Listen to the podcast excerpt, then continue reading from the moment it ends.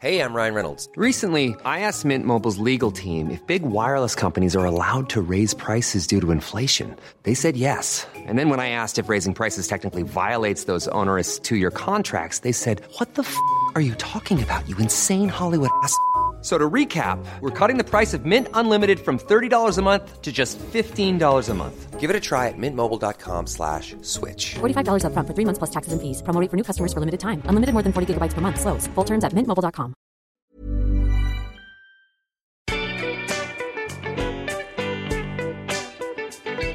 Hello and welcome to Sentimental Garbage, a podcast celebrating chick lit and the so-called guilty pleasures you're sort of done feeling guilty about. My name is Caroline O'Donoghue, and when I released my first novel this year, I found myself being asked the same two questions over and over again. One, did I think of my novel as chick lit? And two, was I offended if it were called that?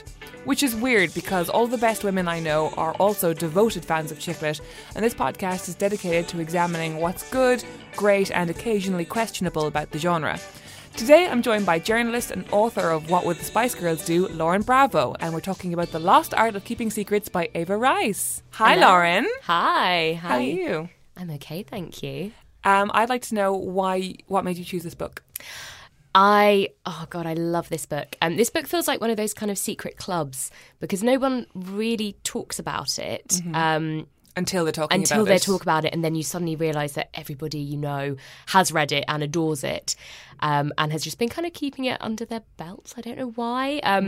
Yeah, and I read it also when I was 17, and I think, you know, perfect age. Oh my God, the perfect age. I mean, not least because the main sort of protagonist is around that age. I think she's 18 in the book, but also the books that you read when you're that age, they just stay with you in a way that nothing I have read since ever has. I don't remember books I read 6 months ago, but I remember this so vividly. It's so true. And I remember when I asked you to pick a book or whatever, something you said to me was, you know, I often have these very lukewarm discussions about, you know, the Man Booker books that we're all reading and all that kind of stuff. But actually, people's expressions totally change when you bring up a book like this. Oh, my God. People squeal. It's a completely one of those. It's a squealing book. And it's that one of those books where someone just puts their hands on your body immediately. Yes! And they're like, well, we need to excuse ourselves to another room. Clutching at you. Yeah. We will be back in half an hour once we've cried it all out. Yeah. Oh, my God. So before we get into it properly, I'm going to have a brief sort of plot summary. So the book is set in 1950s London and follows Penelope, who's this very shy 18-year-old girl and also happens to be the heir to this crumbling mansion called Milton Magna. And kind of quite by accident, she befriends Charlotte and her cousin Harry.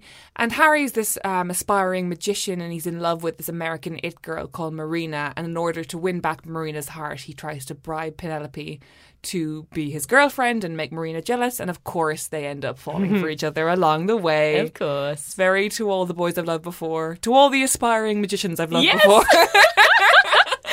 I never thought I could feel as intensely as I do about an amateur magician. I think that's one of the biggest surprises of this book. But yes, it's quite a... I mean, it's a bit of a trope, isn't it? The whole let's pretend that we're in love and whoops. And then all this pretending and that kiss wasn't real, but now it is. Now it is. It's really there all along.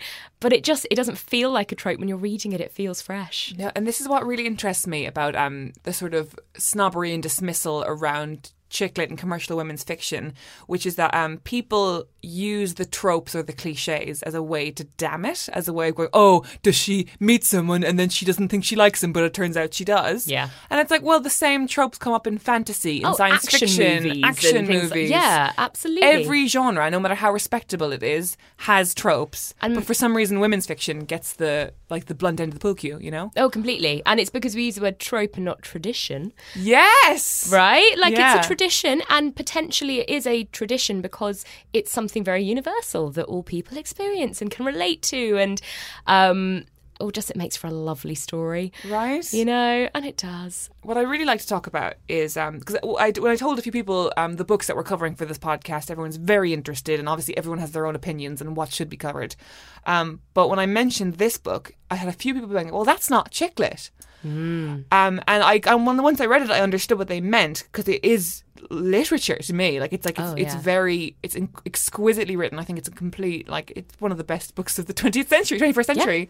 But the way it is packaged, and I'm looking at my version now, it's very pastel, Very pink or whatever. And also, if you look within the copy, there's all these like illustrations. I know. Now that placed in it. Yeah, that's so we've both got the 10th anniversary edition.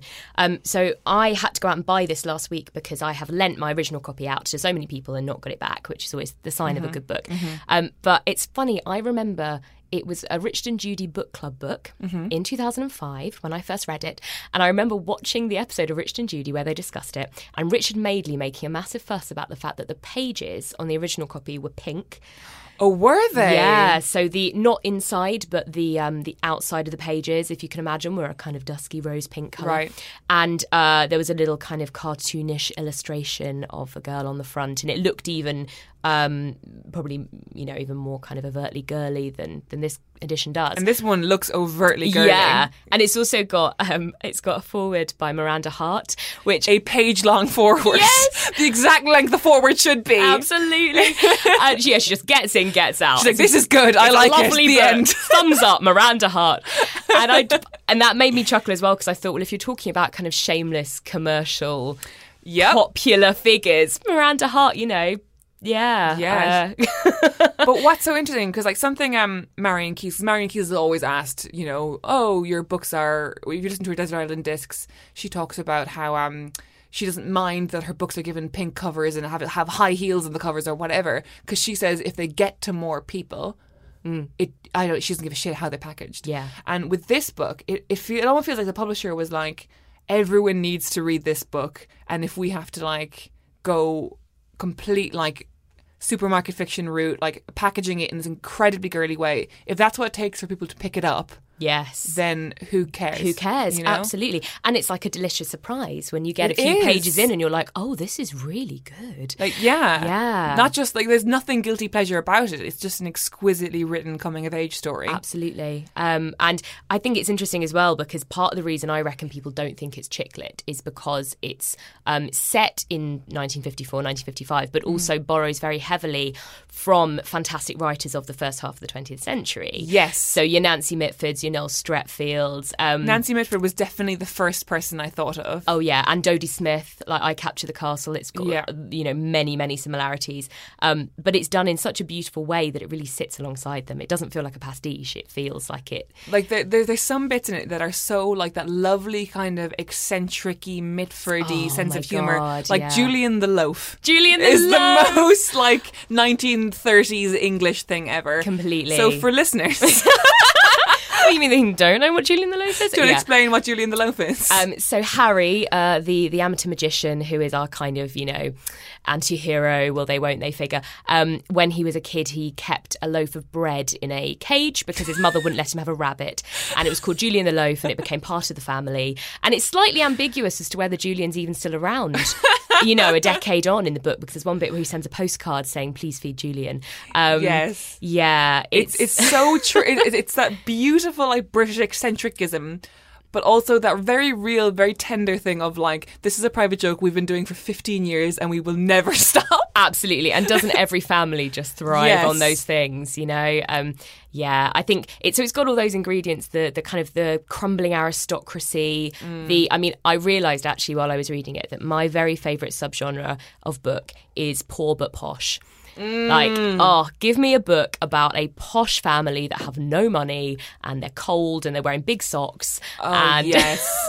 Because, you know... everything's falling down around them. Everything's falling down. So Noel Streatfeild, obviously, Ballet Shoes and The Bell Family were two of my favourite books when I was a kid, and they very much fit with that. Things like The Railway Children, Poor But Posh, However Will We Make Ends Meet, but we still have a cook. Yeah, no, they still have Mary. Still have Mary, and they've got John's, who kind of drives them to the station and back. Yeah. And... obviously I Capture the Castle is very similar in that respect. Evelyn Waugh, even, like Vile Bodies is one of my favourite books, and that's very Evelyn Waugh. It is. It's like a junior Evelyn Waugh. It is. Yeah, kind of eccentric aristocrats, you know, dining at the Ritz, but they can't afford to pay the heating bill. Yeah. Yes, and that also that very thing that you could never imagine people doing now. That sort of like, oh well, of course I'll go to lunch because so and so will pay, and that sort of that presumption that somebody else will pick up the tab. I mean, I still do that. I don't know about you. But then it's funny because it's, for all its Englishness, and, you know, and it's very self-aware in its Englishness, and a lot of the book is about these kind of crumbling stately homes. But then the other seam going through it is America. Oh, and the sort of burgeoning of America and the colossalness of it, the shadow of it kind of looming over the whole book kind of thing. Yeah, and the birth of the teenager as well, and this idea of America as this kind of intoxicating, sparkly place across the sea that is the home of modernity and everything new and exciting. Yeah. And that's obviously something that, you know, you didn't get in those original books from the time so much. They don't have the benefit of hindsight, those books, whereas Eva Rice very much did, because she wrote this in the 2000s. 2005, yeah. And it's so interesting because when we start off the book, and it's very like... a lot of particularly refers to the action of writing books. Yeah. So it starts off and she's like, I met Charlotte while waiting for a bus. What a sentence to write. As if I always waited for the bus. And sort of, we have this character who like has been alive for 18 years but has never lived a day in her life. Yes. And she meets the Charlotte. When literally Charlotte is like... do any of you want to come to lunch or something? Yeah. She looks at a bus stop full of people. Let's take a taxi. Yeah, and she's targeting Penelope. Yes. Like she sees her and she knows that she wants to take her to lunch, and then before she knows it, she's in a taxi having an adventure. And that adventure is the moment that begins her whole life. Really, her whole she comes online in that moment. Do you know what I mean? Like. She's got a little green light next to her name. Like Penelope is online from the moment she meets Charlotte. After the year, you really get the sense, and I think it's why, even though it's a period novel, you connect to it in such a deep and personal way. Is that this girl has been sort of like driftwood? Do you know what I mean? She's no one's ever really engaged her or spoken to her in a significant way, and then that feeling, and I think everybody got that feeling when they were a teenager, of being chosen by someone really remarkable because they think you're remarkable too. Yes, you know. And there was something that really came back to me quite strongly when I was rereading it this week, and it was that idea of those kind of juvenile friendships that are forged very much through a shared love of a culture or a thing, particularly when you feel that you are the only two people in the world that really understand that thing. Even though there are millions of fans, you're the only ones who get it. Who really get it. And so in the book, it's Johnny Ray, which is just the loveliest detail as well, because I think... Did you know about Johnny Ray? Never heard of him. No. Right, so neither had I before I read this. Johnny Ray is this kind of forgotten... pop superstar that was massive in the early 50s, and girls used to scream and faint, you know. There's this brilliant scene in the book where they go to the London Palladium and they see him, and it's the most like, it's the real crescendo of the book. It is. I've underlined a load of bits in the book that I thought I could read out. Maybe definitely. It's if you please do at any point. Well, do you want me to? Yeah, actually, let's go to that Palladium scene. Yeah, okay. If that's what the bit you've underlined. I mean, God, it's, you know, the whole chapter is just fantastic, but she just captures so perfectly what it is to be in the grips of that first kind of adolescent obsession, and, you know, that sort of swooning. We jittered for Johnny's arrival with the blissful, magical urgency that one can only feel when one is young and modern and full of desire. Desire, it was the only word for it. Occasionally an adult face swam into view, an usherette or someone selling ice cream, and I felt the gap between us, the brilliant youth Quakers, the teen mob, and them, the sufferers and the 40-somethings, open up like a great chasm separating one species from another. They might as well have been 300 years old. They might as well have been from another time entirely. They were nothing like us. Oh, isn't that just gorgeous? The hair on my neck is just standing up. Yeah, and it's so funny because it really made me think about the friendship that I had when I was 17 and I read that book for the first time, and I was the same age as they were. And I had a best friend, and our interests were very much, like, our friendship was forged around not so much 1950s pop music, but The Strokes and Kings of Leon and fancy Noel Fielding and, you know, boys in leather jackets and skinny jeans. The Libertines for me. Completely. Yeah. And we were just obsessive, but to that giddy, kind of fantastical extent that you are at that age, where we just lived this rich fantasy life. And it wasn't really even about the boys or the music. No, it was never about the boys. No, like, because you just assumed that they were completely out of reach and you'd never get the boys anyway. Yeah. But it was like the vivid fantasy life that we kind of wove together, you know. This, and it's very much like that's what her and Charlotte first bond over, the like, oh, they're very much our Johnny. Like, yes. You know, we're both going to grow up and marry him. And even though they're a little bit too old for that, and it's kind of a private joke, but it's kind of completely sincere. Absolutely. And there's something about... There's run with it. Yeah. Well, I think female friendship particularly, it lets you stay young in a way. Yes. Do you not think, like, when the rest of the world is kind of pushing you to grow up, and for Penelope and Charlotte particularly, you know, they have the mother and the aunt figure who are desperate for them to marry a rich man, even at 18, you know, that is on the agenda, and it's urgent. And so for them, I think sharing that love of Johnny Ray is a way of really protecting their youth. Oh, that's such a good point. Yeah, and so when you're reading it. Thank you. And what I love about it as well is that they never apologise for it. No. Because the whole thing with girls liking things is that it gives men an excuse to say that it's dumb. And that's actually what the whole chick lit is about. Everyone has that moment when they discover that their reading tastes are not popular with boys. Completely. And then they sort of start reading other things. They start reading fucking Fahrenheit, whatever. Dostoevsky or whatever, oh, God, completely. But like, they never, ever, even like as the book goes on and like Elvis Presley comes in and like Harry's more into jazz and that kind of stuff, and jazz plays a really interesting role in the book. Like, Charlotte and Penelope are like, no, Johnny Ray is our person. Yes. And will never apologise for it. Absolutely. Their dedication is that sincere. Yeah, he is for us. And I think that's part of it as well. I think with pop music, you know, that idea that something is specifically for you and he is singing to them. And that is so special. Like, jazz is not for them, you know, and I think they sort of recognise that. And I think, there's so much in the book generally about them trying to find their place in a very sort of interesting time in history. They're post-war. They grew up with the war. They'd never really known any different. But they were too young to really be impacted by it. Or to impact it. That's true, yeah. They couldn't collect for, you know, war bonds or whatever. They couldn't fight. They couldn't go off and fight.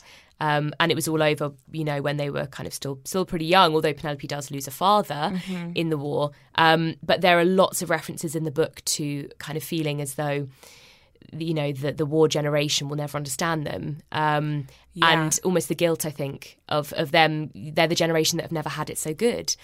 You know, that, and they're meant to go off and live these incredible, sparkly lives because they can. But no one knows what that life should look like yet, because it hasn't been defined. Exactly. And their parents are still sort of clinging desperately to their parents before. Are kind of... Penelope's mother is one of the most fascinating characters in this, because you meet her and you hate her. Yes. I can't remember her name. It's a very unusual name. It's Talitha or Talitha. Talitha. She's very kind of cold. She's a cold woman who was the most beautiful woman of her generation, but is now in this crumbling house that she's trying desperately to sort of keep together or to keep running. Yes. And the great love of her life died in the war, and she has these two children, Penelope and Inigo, who she is fond of but detached from. Yes. They remind her, I think, a lot of her husband. Yeah. And she says terrible things to them. It's the height of passive-aggressive mum behaviour in books. Like, oh, completely. And her daughter just feels like such a troll next to her delicate, beautiful mother with the black hair and the gypsy eyes and all this. Yes. But then as the narrative continues, you really understand who this woman is. And like, one of the moments in the book, I cried a couple of times reading this. I really did. Yeah. And I'm kind of getting a bit emotional thinking about it now. But rationing ends. And Talitha says, oh, I suppose it's a good thing, but what if we forget? What if we forget? And it's like, I don't know why that destroyed me, but it did. Oh, no, absolutely. I think the thing with her as well is that she was so young. So she had Penelope at 17. Yeah. She got married at 17.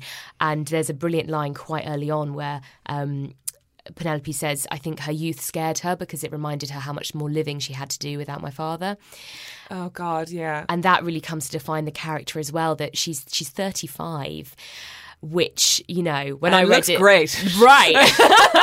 Just, really keeping it tight. As we all know now, that is your prime. You're just, you know, you're just about to start kind of living your adult life. But she's had this whole life and then it kind of stretches before her without this one love. And I think it's so tragic, and that really kind of imbues everything. But at the same time, she has this kind of shot at redemption in a whole new world. And it's interesting. So one of the things that Talitha is very sort of sneery about is America and American culture and pop music. And it's very much the whole thing of like how American culture enlivens her children, like Penelope and Inigo, it really gives them agency throughout the book. They go from being these very staid country children to being these really independent people, almost through American culture. America, yeah. And she's got this great fear because Inigo, who I really feel is coded gay. And it's never talked about, but it feels like he's queer. Yeah, no, I agree. He is the first person in England, basically, to hear Elvis Presley. And all he wants to do is to be a musician and go to America. And this is like, rather than Talitha being like, oh, it's a silly career idea, she is so wounded at the idea that America will snatch her children away from her, you know? Completely. Do you know, it's funny, I was thinking when I was reading it, when was the last time that America held that kind of appeal? Oh my God. If someone told me, like, I'm moving to the States, I'd be like, okay, why? Your funeral.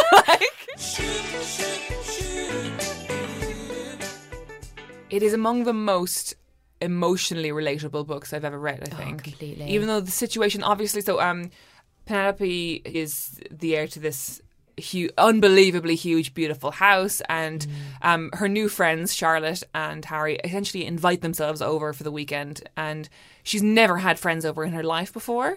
Yeah, and she's panicking so much over what they're going to eat, what they're going to do. Like, she's like arranged all her board games to be like, maybe this. She's like over prepared and she's freaking out. And they arrive early, and she's kind of still in her like lounging around clothes, and they're immediately having a great time. And then she realizes how silly it was to worry. And they have, and for me, it's like when I knew that this book was going to be much more than a reading assignment for me, that it was going to be something I remembered for a long time, where they have this weekend where it's just them wandering around the house, getting pissed, eating some biscuits with some cheese. Do you know what I mean? Yeah. And Snowfall and 45s. Snowfall and 45s, that's the name of the chapter. And it's just that idea of being with people who put you completely at ease.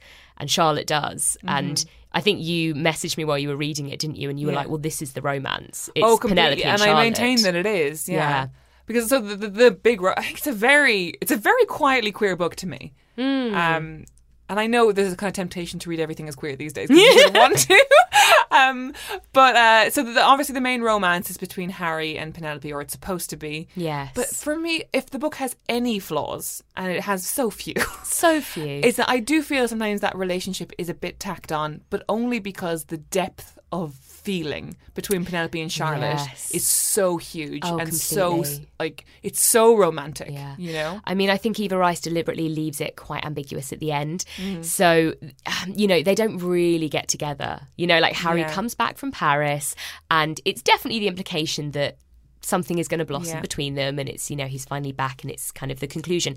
But she very deliberately doesn't tell us that they get married, that, you know, 10 years in the future they're still together. And I think that's because they don't. I think... No, I think, there is a kind of culmination of something there for Penelope and Harry, and I'm glad because I think she writes fantastic sexual tension for for a very chaste book. But like that night that they're snogging at the Ritz and that, you know, and he keeps kissing her in the taxi and on the doorstep even after they're not performing anymore in front of people at this party. And that's all gorgeous. I'm like, I want them to hook up, I do. But I think it's, I think it's quite deliberate that the long-lasting relationship from the book is Charlotte, And what's very, very telling as well is that, like, there is an epilogue or an afterword, I suppose you could call that. And the afterword is, Elvis Presley came. Yes. And Johnny Ray was forgotten. Yeah. But he'll always be my love. Yeah. I love the way that she interweaves real pop culture. Yeah. Like, I can't explain why. There's something about that just gives me a little thrill. And I love the fact there's a great bit where she says, people don't believe me when I tell them that I first heard Elvis Presley on New Year's Eve 1955 because he didn't break through in the UK till 1956 at least. And I have nothing deep to say about that, but there's something I love about those real life kind of, she's just, you really believe that Penelope was out there, and she's right on the cusp of two different eras. She's got one foot in the past, and then she's got one foot in what we now know as the kind of glamorous rock and roll. Totally.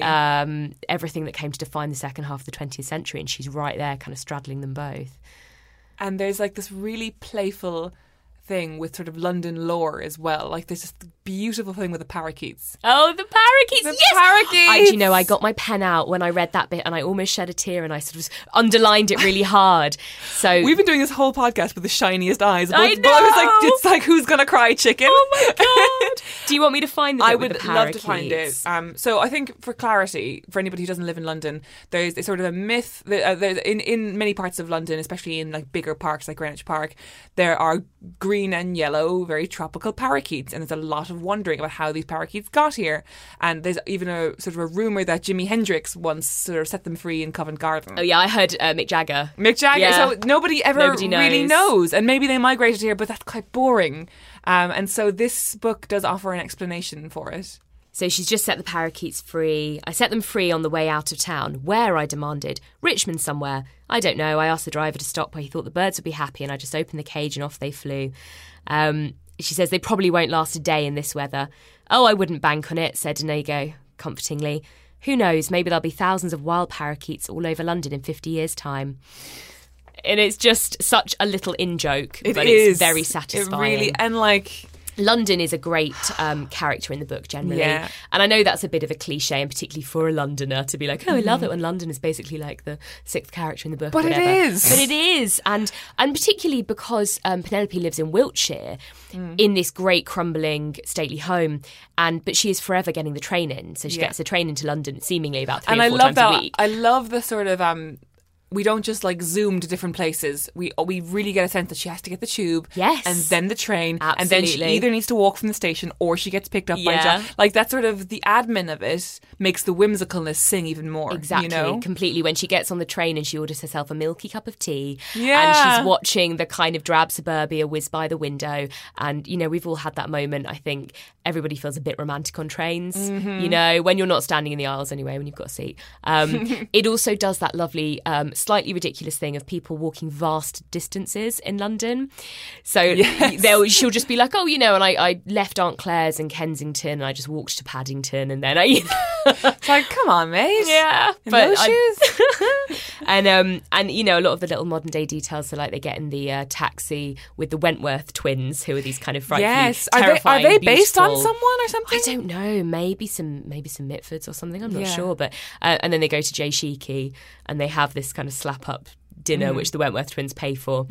And there's a tiny part of me that's like, if I keep moving in the right circles, maybe one day someone will take me to J Sheekey and buy me a Dover sole. There's an interesting thing with like sort of class and everything, because like you meet Charlotte and Harry, and you get the sense that they're sort of like middle class-ish kind of thing, because they have this like, you know, they don't really have much money, but they've got a nice little house.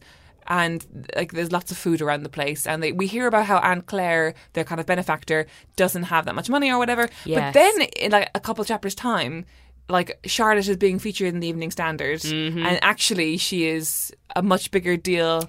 So Penelope is kind of an unreliable narrator in that sense, you know. I think it's very interesting, isn't it? I think it's that old money. So there's this real distinction between Marina, who is this American socialite, who is very vulgar, purely on merit of being rich and recently rich, I think is the impression we get. But it's like the poor and posh thing I was saying. It's kind of, we can like these characters more because they don't have money coming out of their ears. Yeah. They're still undeniably privileged, but actually they're also...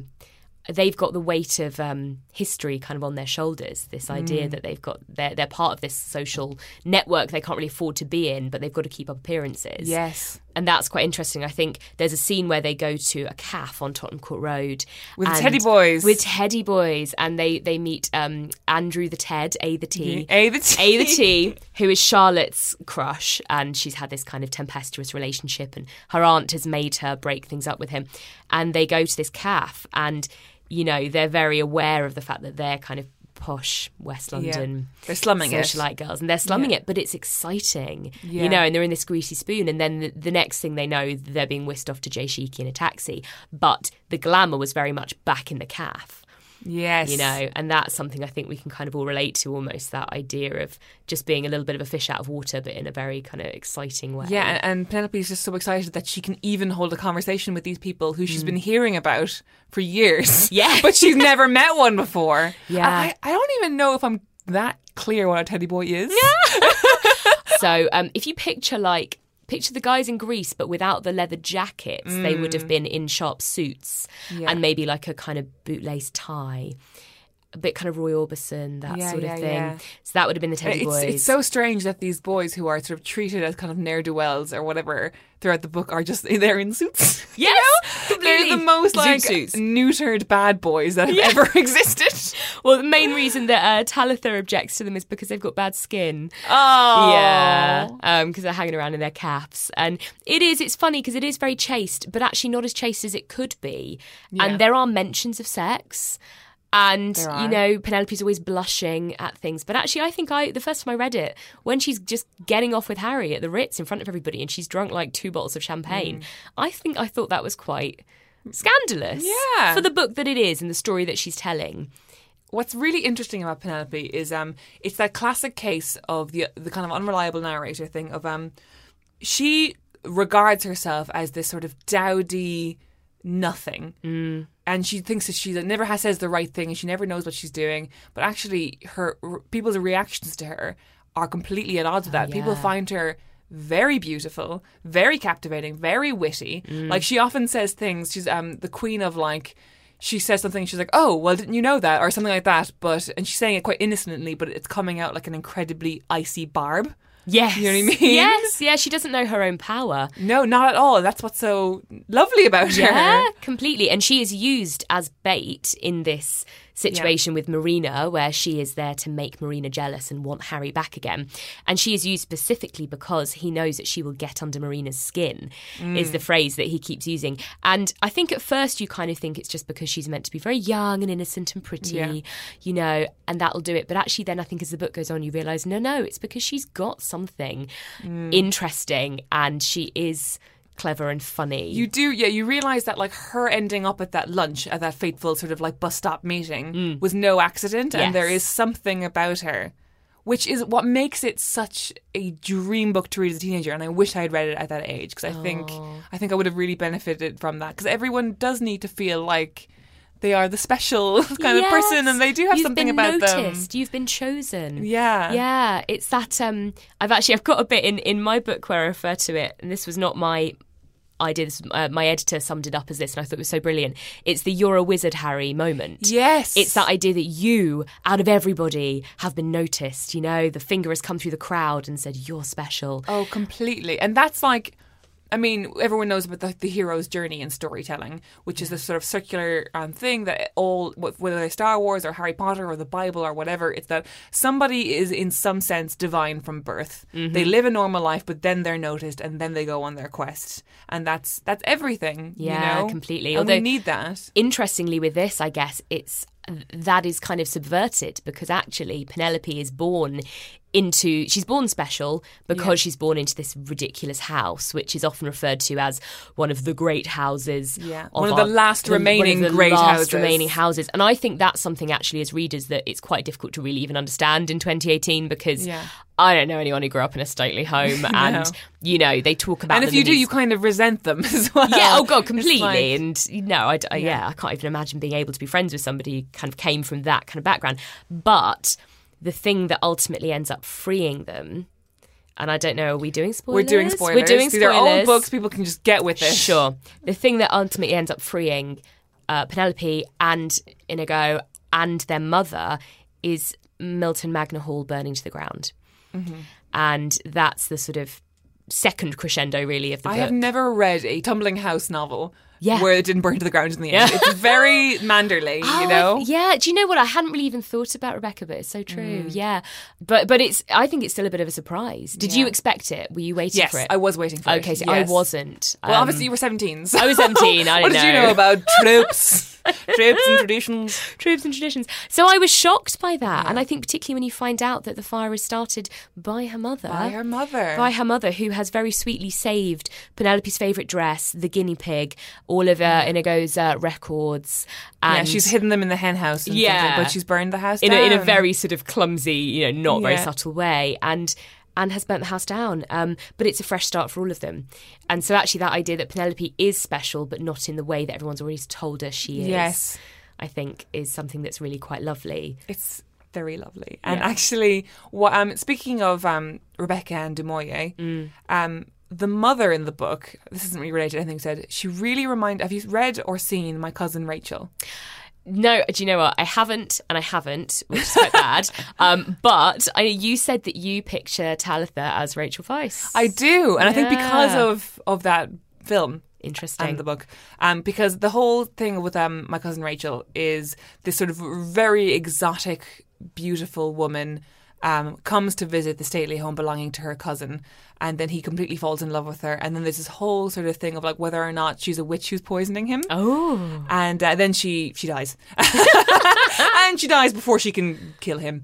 But this is very much like a version of My Cousin Rachel, where like she has to keep on living in the house, and like her end game just keeps living.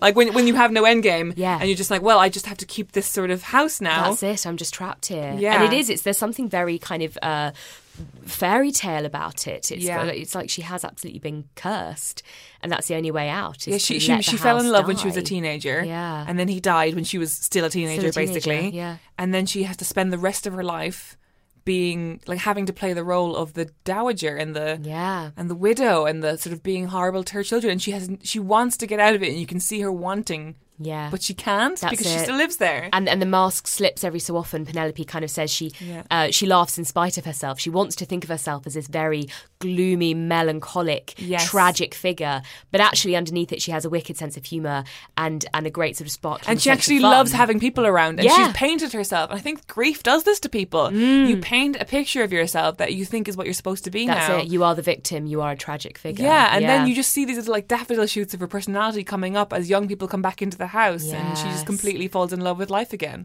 Not completely, but you know, she will do. She thaws. I think you believe that after she kind of gets with Rock, and she will probably go to America and like feel the sun on her bones, and then it'll be okay. Yeah, it'll all be fine. Yeah.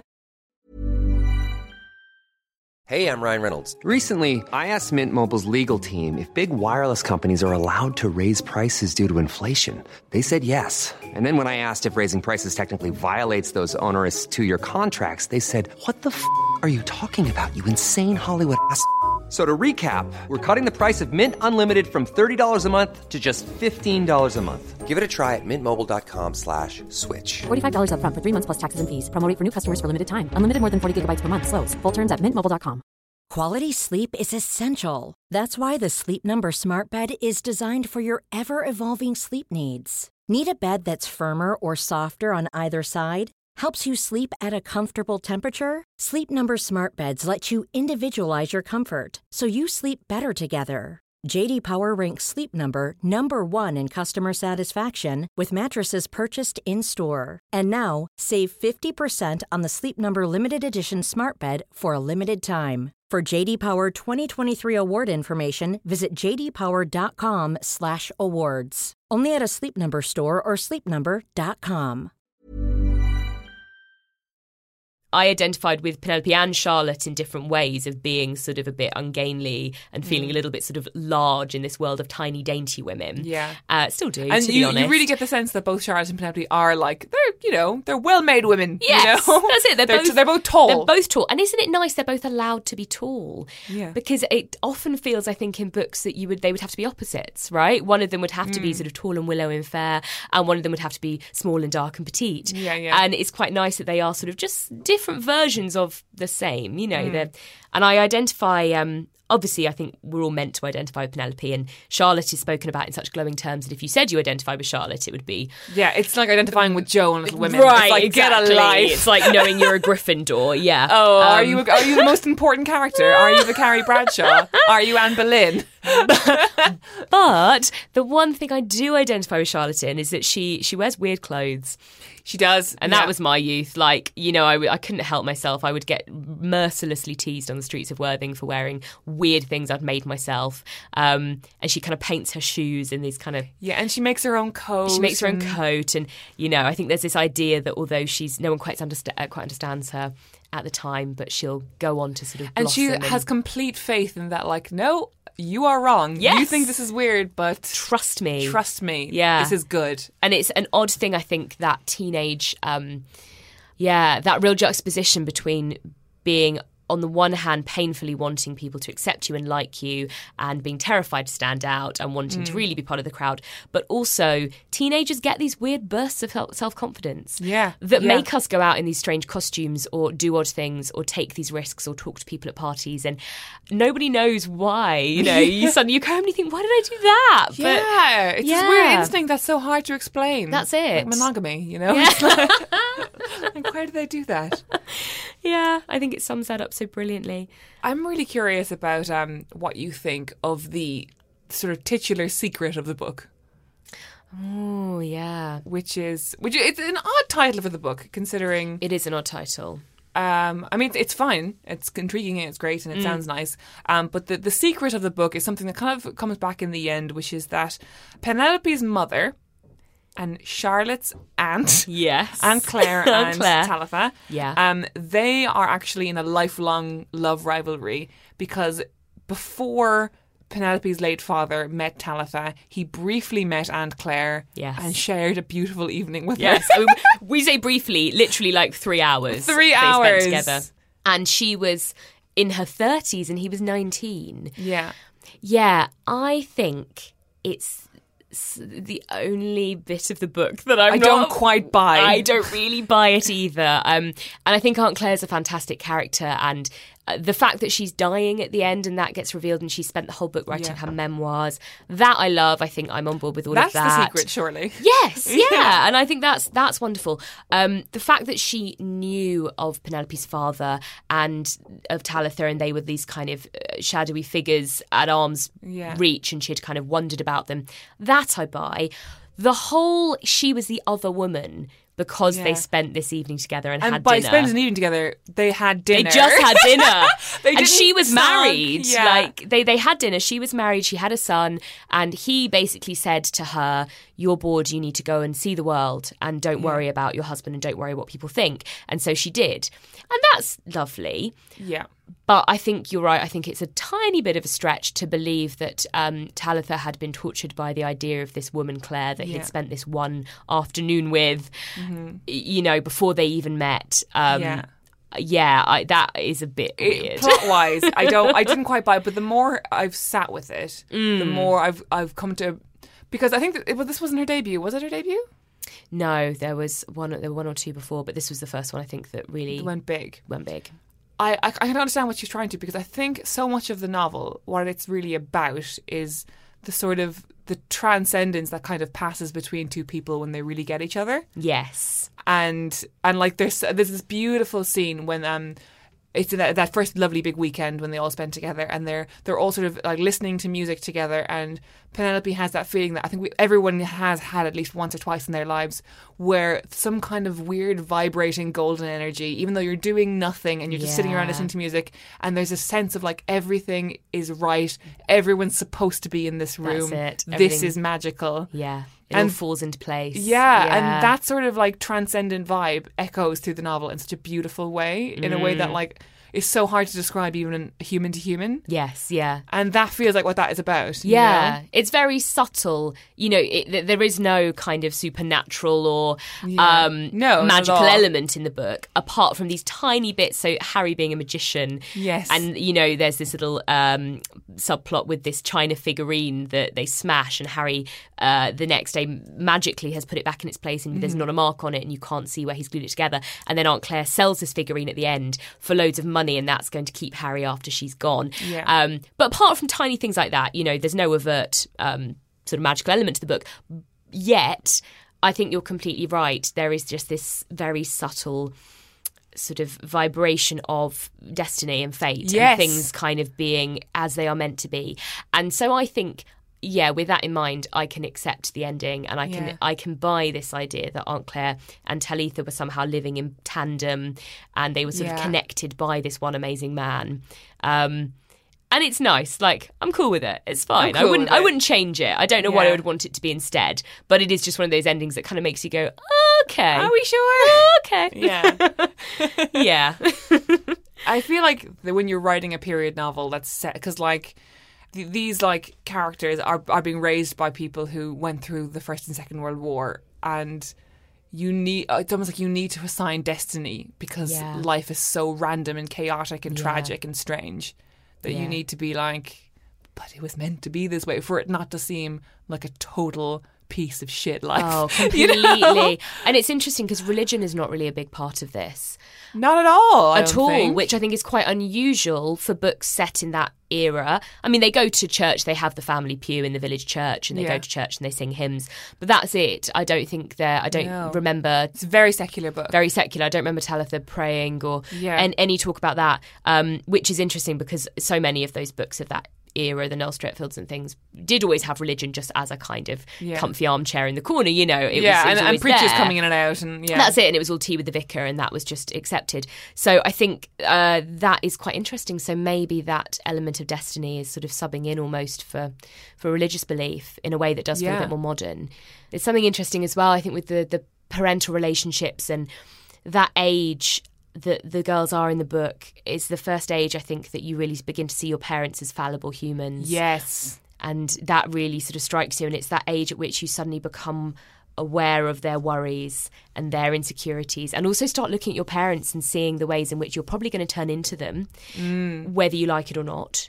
It lets the sort of teenage characters wander among the world of the adults quite freely in a way that's really satisfying. So even there's Christopher, the antiques dealer that Charlotte works for. Yes, I can never get a handle on how old Christopher is supposed to be. Yeah, the maths does not add up, by the way. Because I thought he was like 70 when I first met him. And I was like, what, is he like, he's dating Charlotte now? He's going to date Charlotte. Well, Penelope says that he was friends with her father at school, which would mean that... He's in his 40s. He was, in his early 40s. But then he spent this night with Aunt Claire in 1935. They supposedly had this kind of tryst in Rome. Right. And who didn't with Aunt Claire, seemingly. Well... who didn't have a tryst with Aunt Claire. But then he would have been... I guess maybe 19-year-olds were kind of her thing. I'm sorry, Aunt Claire. I'm sorry to tarnish your memory. But yeah, the maths of that are weird. It doesn't quite add up. But it sort of doesn't really matter either. No. I like the idea that Aunt Claire is almost timeless. She's a timeless lady. She ushers all young men into life. It's a rite of passage. Yes, that means that she had a lovely evening with her father and then went straight to his friend. Oh God, I hadn't even thought about that. Yeah. A bit weird. Yeah. But you're meant to buy into, I think, the idea of this London society where everybody knows each other. Yes. I mean, not even London, just the whole of England. You know, it extends to Wiltshire and beyond. But and everyone's just running into each other again. Constantly, yeah. Right, so we should probably start to wrap up, even though I could genuinely talk about this for years. I know. But I'll end on, would you recommend this book and why specifically would you recommend this book? I would 100% recommend this book. I would recommend you put down whatever you're reading at the moment and read this book instead. It is I can never talk about this book without using food adjectives. Like, it is a delicious book. It's the kind of book you drink down, you wolf it down like ginger scones. But at the same time, it's really substantial and there's so many different things going on in it. I have read it probably about 5 or 6 times, I think, in the last I can see this being an annual read for me. Yeah. Yeah. It's so comforting. It's comforting, but not in a, like you say, it's not a guilty pleasure in any kind of way. It's not like candy floss.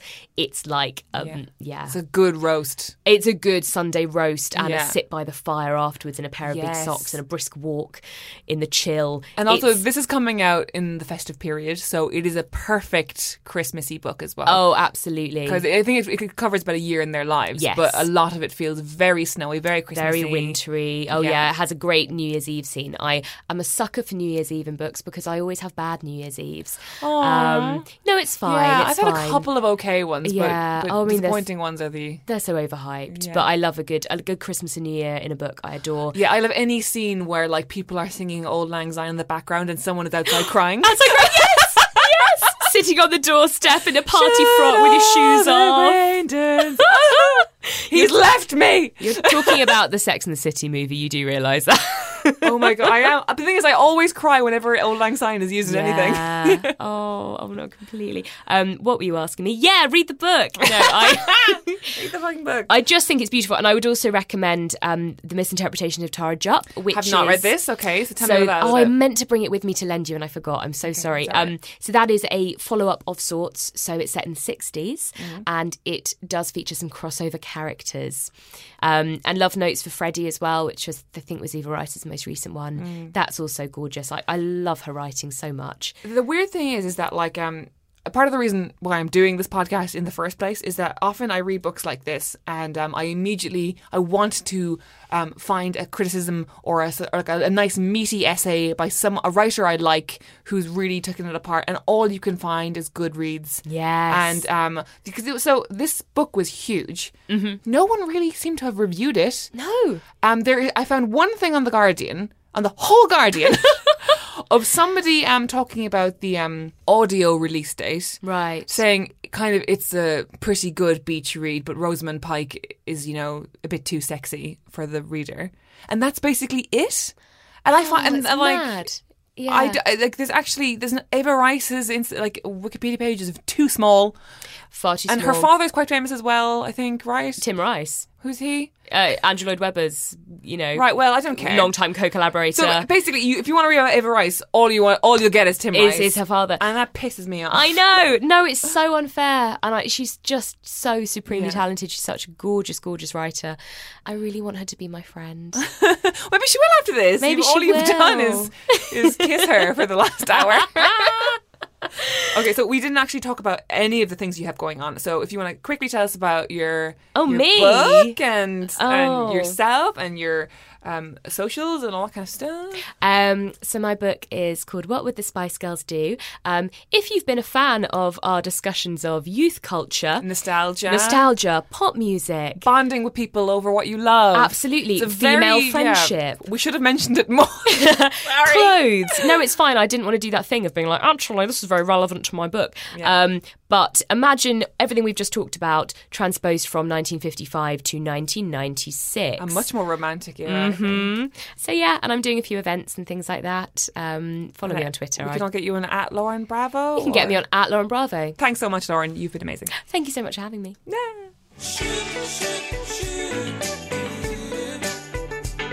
I loved The Lost Art of Keeping Secrets so much that I decided to track down its author, Eva Rice, to talk about her memories of writing the book. And after my chat with Lauren Bravo, the biggest question on my mind was, where did Julie and the Loaf come from?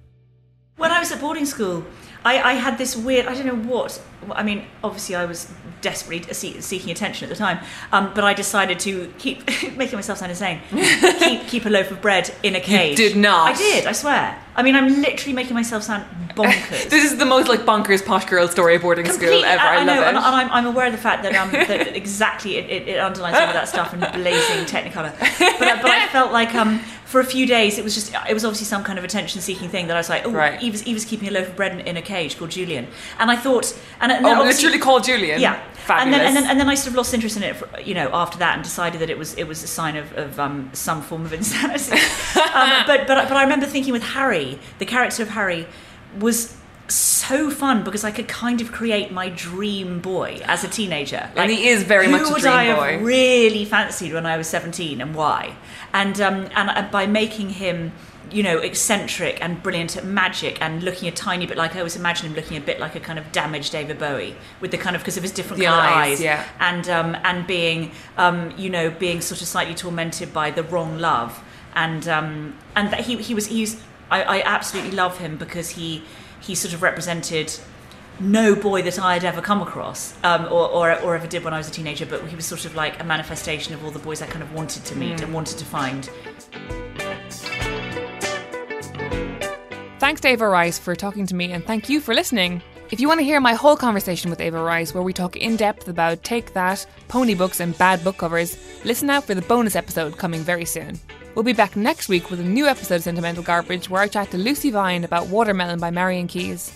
This has been Sentimental Garbage, and I've been Caroline O'Donoghue. You can follow me on Twitter @Zaroline, that's CZAROLINE, or email me about the podcast at zarolineodonoghue@gmail.com. Thanks to Harry Harris for the jingle, Gavin Day for the logo, and Acast for the recording space. This has been a Justice for Dumb Women podcast produced by Hannah Varrell.